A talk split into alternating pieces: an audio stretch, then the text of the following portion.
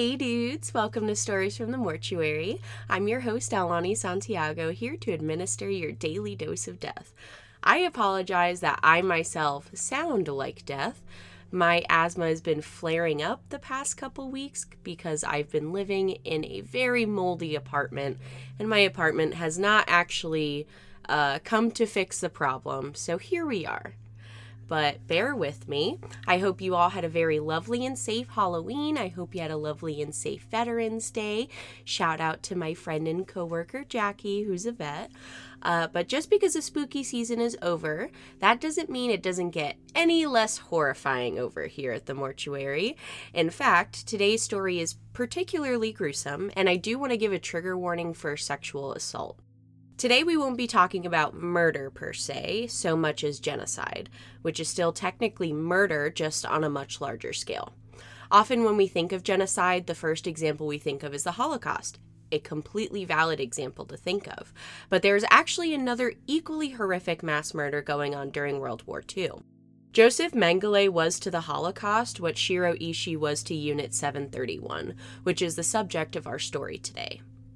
Unit 731 testimony by Hal Gold is my primary source and goes into incredible detail on the history of the Pacific Theater in World War II, as well as the history behind the creation and destruction of Unit 731. I highly recommend reading that book if you're more of a history buff, but here I'll really be focusing on the experiments themselves and the science behind them. But first, I do need your help finding another missing Indigenous woman.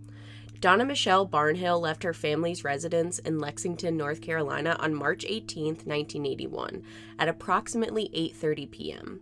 She was planning to walk to a friend's home nearby. She was last seen walking on Hempstead Street. Donna contacted her friend shortly thereafter, but she never arrived at the house and she hasn't been heard from again. Donna's older sister, Anita Barnhill, died in February 1966 at the age of two. Her family said she had fallen out of a high chair and hit her head, and her death was ruled an accident. In 1999, a reporter looking into Donna's disappearance became suspicious about Anita's death and urged police to reopen the investigation. Authorities reclassified Anita's death as a homicide by child abuse. No one has been charged in connection with the child's murder, however. Police stated the investigation into Anita's death doesn't change Donna's missing persons case. They did search her former residence with ground penetrating radar in 2009, but nothing was found there. Both of Donna's parents are deceased, but three of her siblings still live in the local area. Foul play is possible in her case, and it remains unsolved. Donna was 13 years old when she went missing. She was born April 19, 1967, and would be 55 years old today. At the time of her disappearance, she was 5 foot 7 and 125 pounds. She was wearing a dark blue jacket, an orange sweatshirt, and jeans. She's half white, half Native American, and has brown hair and brown eyes. She also has a mole or birthmark on her right arm. If you have any information on Donna's whereabouts, please contact the Lexington Police Department at 336 249 8947. After the break, we'll get into this week's story from the mortuary. Are you equal parts cute and spooky? Do you like horror movies and celebrate Halloween year round? Visit wearecrimsonclover.com for all of your spooky needs. They have home decor, kitchenware, and clothing that'll suit all of your ghostly needs. I just ordered a Faces of Death shirt and I'm very excited to wear it to work use code miss underscore memento underscore mori with two eyes. That is ms underscore m e m e n t o underscore m o r i i for 10% off of your total purchase at checkout. World War II was beyond horrible for hundreds of millions of people. It's as if all of the developed countries of the world had surplus rage and hate that they had been storing up, and it all came flooding out in the war years. World War II, also called the Second World War, was a conflict that involved virtually every part of the world during the years 1939 to 1945. The principal belligerents, or those who initiated the war, were the Axis powers Germany, Italy, and Japan and the Allies France, Great Britain, the United States, the Soviet Union, and, to a lesser extent, China. The war was in many respects a continuation, after an uneasy 20 year hiatus, of the disputes left unsettled by World War II. The 40 million to 50 million deaths incurred in World War II make it the bloodiest conflict as well as the largest war in history. By the early part of 1939, the German dictator Adolf Hitler had become determined to invade and occupy Poland. Poland, for its part, had guarantees of French and British military support should it be attacked by Germany. Hitler intended to invade Poland anyway, but first he had to neutralize the possibility that the Soviet Union would resist the invasion of its western neighbor. Secret negotiations led, on August 23rd to 24th, to the signing of the German Soviet Non Aggression Pact in Moscow. In a secret protocol of this pact, the Germans and Soviets agreed that Poland should be divided between them, with the western third of the country going to Germany and the eastern two thirds being taken over by the USSR. Having achieved this cynical agreement, the other provisions of which stupefied Europe even without divulgence of the secret protocol, Hitler thought that Germany could attack Poland with no danger of Soviet or British intervention, and gave orders for the invasion to start on August 26th. News of the signing on August 25th of a formal treaty of mutual assistance between Great Britain and Poland to supersede a previous, though temporary, agreement caused him to postpone the start of hostilities for a few days. He was still determined, however, to ignore the diplomatic efforts of the Western powers to restrain him. Finally, at 12:40 p.m. on August 31st, 1939, Hitler ordered hostilities against Poland to start at 4:45 the next morning the invasion began as ordered. In response, Great Britain and France declared war on Germany on September 3rd at 11 a.m. and at 5 p.m., respectively. World War II had begun. Along with World War I, World War II was one of the great watersheds of 20th century geopolitical history. It resulted in the extension of the Soviet Union's power to nations of Eastern Europe, enabled a communist movement to eventually achieve power in China, and marked the decisive shift of power in the world away from the states of Western Europe and toward the United States and the Soviet Union. World War II had two primary theaters the European theater and the Pacific theater. The European theater of World War II stretched across the entire continent, from the Atlantic Ocean to the Ural Mountains. It also encompassed campaigns throughout the Mediterranean basin, including the Middle East and North Africa.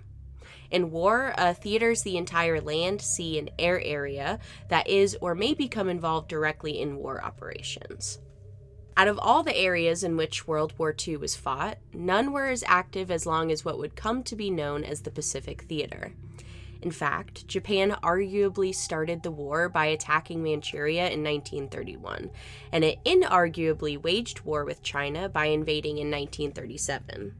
The disturbances and upheavals that these invasions caused shook China to its very foundations, triggered a civil war and a famine that probably killed more people than currently live in Canada and Australia combined, and lasted until the country's Soviet liberation in 1945 disease, known as the silent enemy, had taken more lives than that of bullets in all wars up until the Russo Japanese War from February 18, 1904 to September 5, 1905.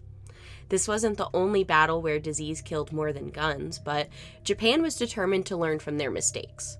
They perfected water purification methods in order to filter water while based in enemy territory. The Japanese had lost too many soldiers to water infected with bacteria that caused dysentery, typhoid, and cholera. As a result, Japanese military medicine had become the most advanced in the world by the turn of the century. And out of all the outrages that Imperial Japan unleashed upon the Chinese people during this brutal occupation, and there were indeed some stunning crimes committed, even by World War II standards, Probably none was as gratuitously hateful as the operations of Unit 731, the Japanese biological warfare unit that somehow plumbed new depths in what was already a nearly genocidal war. Despite innocent beginnings as a research and public health agency, Unit 731 eventually grew into an assembly line for weaponized diseases that, if fully deployed, could have killed everyone on Earth several times over.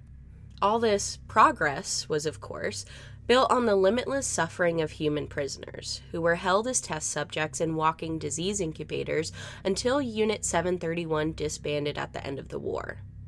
In a long list of atrocities, there are a few programs in particular that stand out in the bloody history of Unit 731. Shiro Ishii became a doctor in 1920, graduating from Kyoto Imperial University. He had a reputation for being thoughtless towards colleagues but obsequious to superiors. Ishii married the daughter of the university's president and joined the Army Medical Corps. When the 1925 Geneva Protocol banned the use of bacteriological and chemical weapons in war, he began to urge the creation of a Japanese bacteriological weapons program. Ishii responded that such weapons must be very effective, otherwise, they wouldn't have been prohibited. Ishii traveled through Europe and the United States for several years with an interest in the bacteriological weapons used in World War I. Upon his return, he was appointed professor of immunology at the Tokyo Army Medical School and given the rank of major. While there, Ishii quickly made a name for himself, inventing an effective water purification filter that he allegedly demonstrated before the emperor. But the fame and riches that this invention brought weren't enough for Ishii. He continued advocating that the Japanese army develop biological weapons. In 1932, the government put him in charge of a testing and production facility in the Chinese province of Manchuria, which the Japanese had invaded the previous year. As head of what would euphemistically be named the Anti Epidemic Water Supply and Purification Bureau, Ishii eagerly got to work. In 1932, Japanese troops moved into a city in China called Harbin. Ishii took over the Harbin facility and focused on ethical medical research, such as vaccines. But it didn't take long for Ishii to find an area he could develop into his own private lab for more sinister experiments. He and his troops descended upon a small, poor neighborhood, and it was cleared out in three days. After kicking out residents of the neighborhood, Ishii recruited them for construction labor. The wages were far below even local standards, but the new building was soon underway. This new facility was called the Zhongma Fortress. It was caged in by barbed wire and high voltage electric fencing and guarded 24 hours a day. It required a drawbridge to reach, and even the road in front of the bridge was declared off limits to the Chinese citizens. A rumor circulated that a curious boy had been shot while attempting to explore the fortress, but not even electric fences and barbed wire could keep rumors of cries of agony and torment inside the fortress from circulating. By 1936, it was known among citizens that Zhongma wasn't just a prison, but a murder shop. Prisoners of Zhongma wore leg shackles that were sometimes accompanied by hand shackles. One of the tests a group of them were subjected to included regularly drawing blood. Samples were taken every two to three days as victims became increasingly debilitated and weak. This satisfied Ishii's sickening childlike curiosity of how much blood could be drained from a human until death. Not all the victims of this group were killed from blood draws, but were instead injected with poison when they no longer served as lab materials. When a subject was too weak to offer physical resistance, they were axed in the head. Sometimes sample of the brain tissue were taken for further research. It also comes as no surprise that the life expectancy for prisoners is only a month at most. But this was merely an early experiment in the infancy of the fortress, before Ishii's methods were refined. An experiment even earlier than the blood draws aimed to discover how long a human could live by only drinking water. Food was withheld from two groups of prisoners. One group was given only distilled water, and the other was given plain water. The victims were observed each day as their health continued to decline until death. The experiments at Zhongma lasted for five years until a mass prison break. The disintegration of Zhongma Fortress was only a minor setback. Between 1936 and 1938, another series of Chinese villages were seized by Ishii and his faction. As this new facility was being built, locals began questioning what it was. They were told it was a lumber mill, and behind closed doors, researchers joked that the people are the logs. From that point forth, the Japanese term for log, maruta, was used to speak of prisoners whose last days were spent being torn apart or gassed by the Japanese researchers. Ueda Yotaro was one of the researchers working experiments in the new facility. In his journal, he recounted the results of one of these experiments. In reference to his test subject, he wrote, He was already too weak to stand. The heavy leg irons bit at his legs. When he moved, they made a dull, clanking sound. In the corridor outside the cell, the guards stood with their pistols strapped on. The commander of the guards was there also. The man's screams of death had no effect on them. This was an everyday occurrence. There was nothing special. To these guards, the people in here have already lost all rights. Their names have just been exchanged for just a number written across the front of their shirts and the name Maruta. They are referred to only as Maruta number X. They are counted not as one person or two persons, but one log, two logs. We are not concerned with where they are from, how they came here. The man looked like a farmer, covered with grime. He was wasting away, and his cheekbones protruded. His eyes glared out from the dirt and the tattered cotton clothes he was wrapped in. The team leader was fully pleased with yesterday's results. We never had such a typical change in blood picture and the rate of infection, and I was eagerly looking forward to seeing what changes would be present in today's blood sample. With high hopes, I came to the number 7 cell block with the armed guards at my side. The Maruta I was working on was on the verge of death. It would be disastrous if he died. Then I wouldn't be able to get a blood sample, and we would not obtain the important results of the tests we had been working on. More important to me than the man's death was the blood flowing in the human guinea pig's body at the moment just before death. His hand was purplish, turning cold. He put his arm through the opening. I was elated filled with a sense of victory and holding down my inexpressible excitement. Thinking forward to how the team leader would be waiting for these results, I reached for the hypodermic. I inserted the needle into the vein. It made a dull sound. I pulled the red black blood into the hypodermic. His face became paler. Before, he'd been moaning. Now, he could not even moan. His throat was making a tiny rasping sound like an insect. With resentment and anger in his eyes, he stared at me without even blinking. But that did not matter. I obtained a blood sample of 10 cubic centimeters. For people in laboratory work, this is ecstasy, and one's calling to his profession. Showing compassion for a person's death pains was of no value to me. One of the longest standing programs was frostbite testing. Frostbite, also known as freezing cold injury, is tissue damage that occurs due to cold exposure, occurring at temperatures below 0 degrees Celsius. Homeless populations, children, and the elderly are especially vulnerable to frostbite. Prolonged duration and lower temperatures increase the risk of frostbite in the extent of the injury. Certain pre existing conditions, including peripheral vascular disease, malnutrition, Raynaud's disease, diabetes, and tobacco use, may worsen frostbite related tissue damage. Any portion of exposed skin is prone to the damaging effects of frostbite. Patients are at a high risk for ischemic tissue injury and necrosis.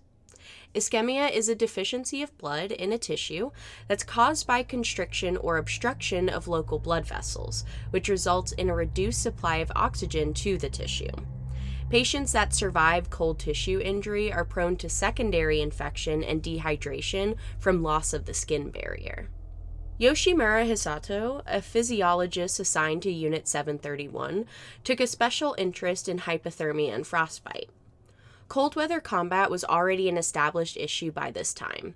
At the time of the Manchurian incident that began Japan's occupation of parts of China in 1931, army medics treated large numbers of Japanese soldiers who suffered from frostbite. This experience made it clearer than ever that cold weather combat demanded prior knowledge of frostbite prevention and treatment. In this experiment, prisoners were taken into below freezing temperatures. They were tied up with their bare arms soaked in water. Water was also regularly poured over the arms, and sometimes the ice that formed would be chipped away before pouring more water on it. The researcher would also regularly strike the limbs with a club to check the status of the freezing. When it sounded like hitting a wooden board, the limb was frozen through. Some experiments resulted in the flesh and muscle falling from the bones. Others left the bones so brittle that they were shattered by the blows from the clubs. The results were the same in both cases gangrene and the rotting away of extremities. Gangrene can develop when the supply of blood to an area of your body is interrupted. This can occur as the result of an injury, an infection, or an underlying condition that affects circulation. There are several different types of gangrene, each with a different cause. Dry gangrene is where the blood flow to an area of the body becomes blocked. Wet gangrene is caused by a combination of an injury and bacterial infection. Gas gangrene is where an infection develops deep inside the body and the bacteria responsible begin releasing gas. Internal gangrene is where the blood flow to an internal organ, usually the intestines, gallbladder, or appendix, becomes blocked. Necrotizing fasciitis is caused by a serious bacterial infection that spreads quickly through the deep layers of skin and tissue. Yoshimura then tried different methods for rapid rewarming of the frozen appendage. Sometimes he did this by dousing the limb with hot water, sometimes by holding it close to an open fire, and other times by leaving the subject untreated overnight to see how long it took for the person's own blood to thaw it out. He conducted these experiments until the end of the war. Yoshimura subsequently became famous for one discovery during these heinous experiments. Previously, it was standard treatment to rub frozen limbs until they thawed, as this was thought to be the most efficient way of restoring them.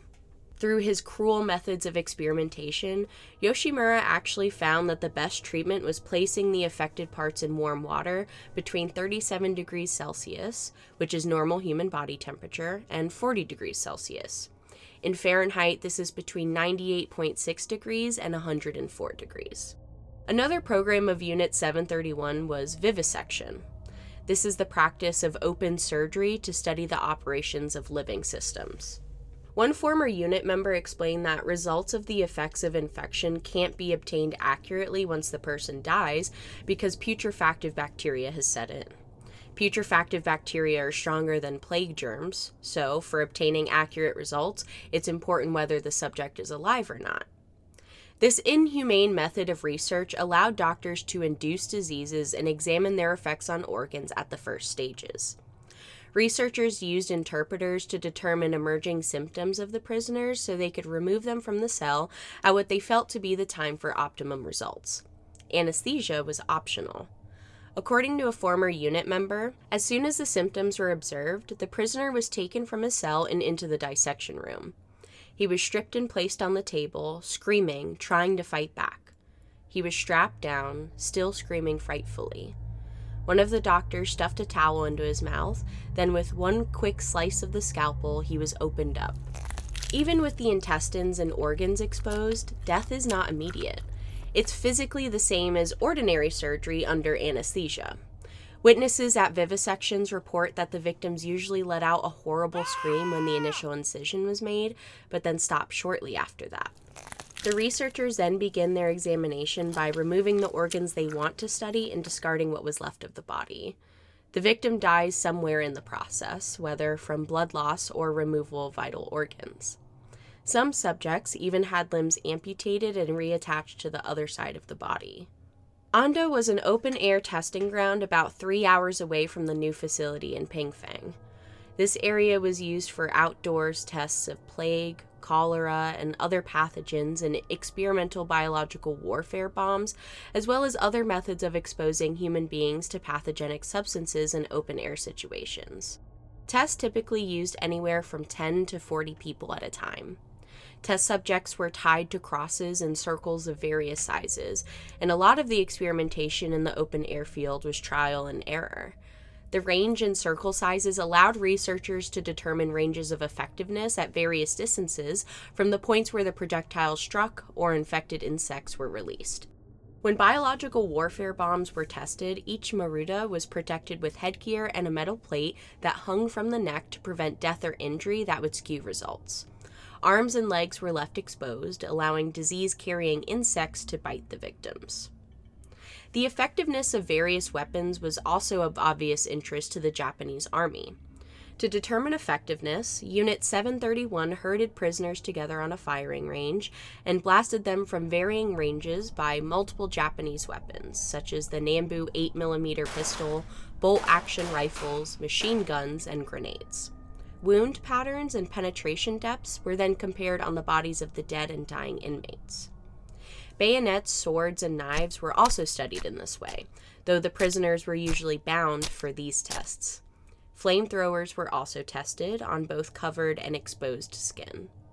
In addition, gas chambers were set up at unit facilities and test subjects exposed to nerve gas and blister agents. Heavy objects were dropped onto bound prisoners to study crush injuries, and sometimes they would be injected with mismatched human or animal blood to study transfusions and the clotting process.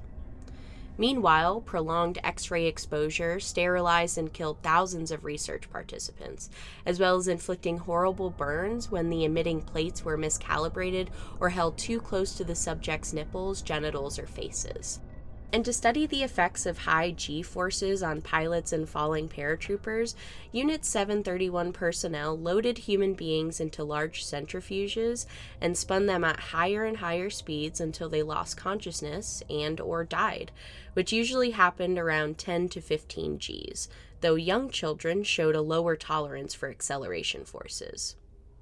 Venereal disease has been the bane of organized military since ancient Egypt, and so it stands to reason that the Japanese military would take an interest in the symptoms and treatment of syphilis.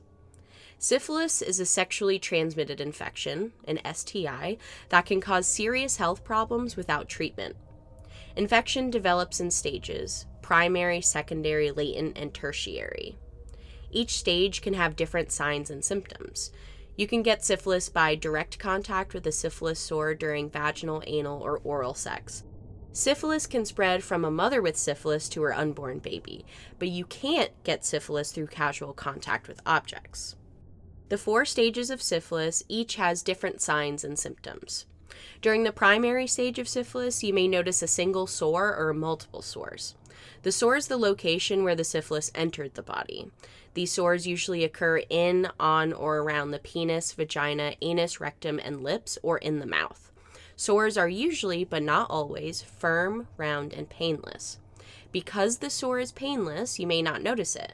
The sore usually lasts three to six weeks and heals regardless of whether you receive treatment. Even after the sore goes away, you must still receive treatment. This will stop the infection from moving to the secondary stage. During the secondary stage, you may have skin rashes and or sores in your mouth, vagina, or anus. The stage usually starts with a rash on one or more areas of your body. The rash can show up when your primary sore is healing or several weeks after the sore is healed. The rash can be on the palms of your hands and or the bottoms of your feet and look rough or reddish brown. The rash usually won't itch and it's sometimes so faint that you won't notice it. Other symptoms may include fever, swollen lymph glands, sore throat, patchy hair loss, headaches, weight loss, muscle aches, and fatigue. The symptoms from this stage will go away whether you receive treatment. Without the right treatment, your infection will move to the latent and possibly tertiary stages of syphilis. The latent stage of syphilis is a period where there are no visible signs or symptoms. Without treatment, you can continue to have syphilis in your body for years. Most people with untreated syphilis don't develop tertiary syphilis. However, when it does happen, it can affect many different organ systems. These include the heart and blood vessels and the brain and nervous system. Tertiary syphilis is very serious and would occur 10 to 30 years after the infection began. In tertiary syphilis, the disease damages the internal organs and can result in death. A healthcare provider can usually diagnose tertiary syphilis with the help of multiple tests. Without treatment, syphilis can spread to the brain and nervous system, which is neurosyphilis, the eye, ocular syphilis, or the ear, otosyphilis. This can happen during any of the stages described above. Signs and symptoms of neurosyphilis can include severe headache, muscle weakness and or trouble with muscle movements and changes to your mental state, like trouble focusing, confusion, personality change, and or dementia symptoms, problems with memory, thinking, or decision making. Signs and symptoms of ocular syphilis can include eye pain or redness and changes in vision or even blindness. Signs and symptoms of otosyphilis may include hearing loss, ringing, buzzing, roaring, or hissing in the ears, known as tinnitus, and dizziness or vertigo. To learn what they needed to know, doctors assigned to Unit 731 infected prisoners with the disease and withheld treatment to observe the uninterrupted course of the illness. A contemporary treatment, a primitive chemotherapy agent called salvarsan, was sometimes administered over a period of months to observe the side effects. To ensure effective transmission of the disease, syphilitic male prisoners were ordered to rape both male and female prisoners, who would then be monitored to observe the onset of the disease.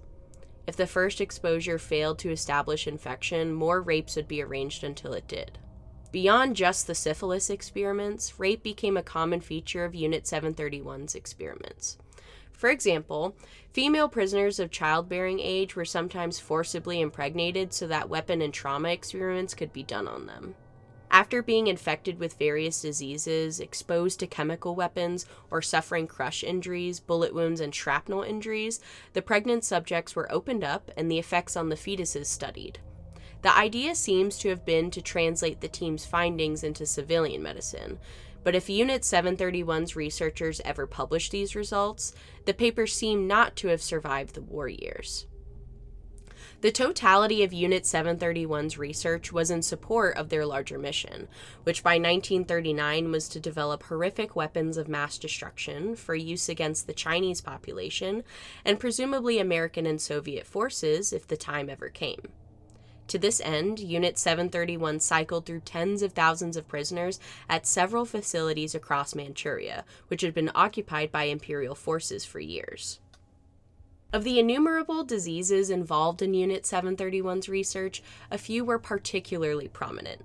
Together, they represent a cross section of Unit 731's cruelty and perversion, while at the same time providing a glance across the spectrum of scientific work if conducted. Cholera was one of these central diseases. At the multitude of facilities, the first step in researching illness and treatment was to infect prisoners. Once the disease had a human host, it would be deliberately spread among certain populations. When it was determined that the disease had infected the local population, Ishii's army and researchers moved in to examine the results and begin testing methods of treatment. One method of spreading cholera included using dogs as carriers. Japanese troops had moved into Manchuria in the 1930s and were taken aback by a mysterious outbreak of disease. They soon discovered it was a local disease that existed around the border between China and the Soviet Union. Japanese activity in building railroads close to the Soviet border in 1938 had exposed Japanese army personnel to the illness. In 1941, Japanese and Soviet researchers simultaneously discovered that the agent was a virus. Previously, it was suspected that the illness was due to rickettsia bacteria. Rickets is a condition that affects bone development in children. It causes bone pain, poor growth, and soft, weak bones that can lead to bone deformities. Adults can experience a similar condition, which is known as osteomalacia or soft bones. A lack of vitamin D or calcium is the most common cause of rickets. Vitamin D largely comes from exposing the skin to sunlight, but it's also found in some foods, such as oily fish and eggs. Vitamin D is essential for the formation of strong and healthy bones in children. In rare cases, children can be born with a genetic form of rickets. It can also develop if another condition affects how vitamins and minerals are absorbed by the body. But this illness wasn't rickets. After the incubation period, a high fever would develop and hemorrhaging would occur the death rate was between 15 and 20 percent. Of course, after it was discovered that this illness wasn't rickets, Japanese General Kitano returned to Manchuria to begin developing the disease into a weapon. The first step in weaponizing it was to isolate the pathogen. This was a tedious process that started with collected rats from infected areas. Ticks were removed from the rats, and 200 were ground and mixed into a saline solution. According to the medical journal published about General Kitano's findings, monkeys were then injected with this solution and observed for symptoms. If the disease manifested in a subject, its blood would be drawn and injected into another subject. The second subject would then be closely observed for development of symptoms. When they appeared, the subject would be dissected, its organs removed, and parts of these ground fine. Then, a saline solution of the organ extract would be injected into another subject which would be observed.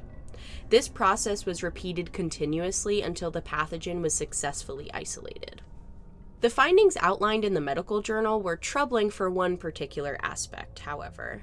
A medical doctor or researcher reading the manner in which the disease develops, particularly the fever characteristics, should be able to recognize the test subjects not as monkeys, but as humans. This is specifically revealed in the account of body temperature. The monkeys recorded temperatures of up to 40.2 degrees Celsius or 104.36 degrees Fahrenheit. Even the sickest monkey's body temperature will never reach that point. Rather, the fever reported was in range of where it would be for a very sick human. Plus, the test subjects used in this research were listed simply as monkeys. Failure to identify the species of an animal in an experiment lowers the value of the paper reporting its results. Where monkeys were actually used, it was common practice to identify the type. Thus, it was an open secret that the simple and unscientific use of the term monkey by itself was code for the subjects being human. The medical community knew this. The journal knew this. The readiness with which General Kitano published this transparent sham and its acceptance by Japan's medical community at large is a disgraceful testament to the lack of conflict between ethical standards of the medical world in Japan and those of Unit 731. When considering the type of illness to use in biological warfare, it was found that fast acting and fatal diseases were key. Cholera, for example, has an incubation period of about 20 days and is therefore not ideal for a tactical weapon. Plague, on the other hand, starts killing within three days and has a long, illustrious history as a weapon of biological warfare. One of the earliest recorded uses of plague in warfare was in 1346 in Crimea, where the Genoese army was besieged inside a walled fortress by the Mongols. When plague broke out among the latter, they turned this development to their advantage by throwing the dead, diseased bodies over to the Genoese ramparts. After that, the Mongols unwittingly carried the plague through Asia, and the troops from Genoa carried it back to Europe, where it became the feared Black Death. With its proven credentials as a terrible and effective instrument of war, plague was one of the first diseases focused on by the Ishii unit researchers.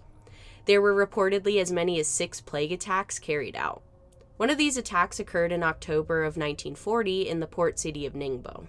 This specific attack was a joint operation between Unit 731 and one of its affiliates, Nanjing based Unit 1644. In this operation, plague germs mixed with wheat, corn, cloth scraps, and cotton were dropped from the air.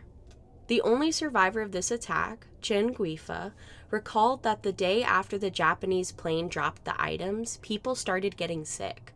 Three days later, people were dying and they had no reason how or why. The infected were in complete agony, even going into convulsions. At first, the bodies turned red, but after death, they turned black. This area was closed off from the public and sealed off until the 60s, when it was determined that there was no further risk of infection. Inmates of these facilities were infected with several of the most lethal pathogens known to science, such as Yersinia pestis, which caused bubonic and pneumonic plague, and typhus, which the Japanese hoped would spread from person to person after being deployed and depopulate disputed areas. To breed the most lethal strains possible, doctors monitored patients for rapid onset of symptoms and quick progression. Prisoners who pulled through were shot, but those who got sickest fastest were bled to death on a mortuary table, and their blood was used to transfect other prisoners, the sickest of whom would themselves be bled to transfer the most virulent strain to yet another generation. One member of Unit 731 later recalled that very sick and unresisting prisoners would be laid out on the slab so a line could be inserted into their carotid artery. When most of the blood had been siphoned off and the heart was too weak to pump anymore, an officer in leather boots climbed onto the table and jumped onto the victim's chest with enough force to crush the rib cage, whereupon another dollop of blood would spurt into the container. When the plague bacillus had been bred to what was felt to be a sufficiently lethal caliber, the last generation of prisoners to be infected were exposed to huge numbers of fleas. The fleas were then packed in dust and sealed inside clay bomb casings. On October 4, 1940, Japanese bombers deployed these casings, each loaded with 30,000 fleas that had each sucked blood from a dying prisoner, over the Chinese village of Kuzo. Witnesses to the raid recall a fine reddish dust settling on surfaces all over the town, followed by a rash of painful flea bites that afflicted nearly everyone. From contemporary accounts, it's known that more than 2,000 civilians died of plague following this attack, and that another thousand or so died in nearby Yiwu after the plague was carried there by sick railway workers. Other attacks using anthrax killed approximately 6,000 or more people in the area. In August 1945, after Hiroshima and Nagasaki had both been bombed, the Soviet army had invaded Manchuria and utterly annihilated the Japanese army, and the emperor read his infamous surrender declaration over the radio. Unit 731 was officially disbanded. Its records were mostly burned, destroying any useful information the team had managed to generate in 13 years of research. Researchers mostly slipped back into civilian life and occupied Japan as if nothing had ever happened, many of them becoming prominent members of university faculty. But how were the atrocities of Unit 731 and other biological warfare units even made possible? The researchers at these facilities weren't soldiers and they weren't average civilians. They were scientists. It's possible that at the time there was a demand and Ishii supplied. The data traffic was organized in such a way that when a researcher completed an experiment, Ishii was personally given the results. If a new substance had been developed, the report would be brought to him in his capacity as the representative of the Epidemic Prevention Research Laboratory, EPRL, and then sent to another one of his units for testing. If a professor were in Japan and his student was experimenting in China, the professor would receive the work of that student through the EPRL. If the results were incomplete, this information would be channeled back through the EPRL and the experiments would continue further. In this way, the Epidemic Prevention Research Laboratory was a coordinating body that tied civilian research in Japan with military research in Japan and overseas. Japanese military aggression made the human experimentation possible. The Japanese medical community was the silent inquisitor. To this day, Japan has not apologized for, and China has not forgiven, the countless atrocities Japanese forces visited upon China between 1931 and 1945. As the last witnesses to this history grow old and die, it's possible that the matter will never be addressed again. At least 3,000 people, not just Chinese but also Russians, Mongolians, and Koreans, died from experiments performed by Unit 731 between 1939 and 1945. During the war, the Japanese Imperial Army used biological weapons developed and manufactured by Unit 731's laboratory in Harbin throughout China, killing or injuring an estimated 300,000 people. After General Douglas MacArthur accepted the official surrender of Japan on September 2, 1945, work began on the compilation of evidence of Japanese war crimes, eventuating in the establishment of the International Military Tribunal for the Far East, IMTFE. The tribunal's initial charter states, quote, as one of the terms of surrender, stern justice shall be meted out to all war criminals.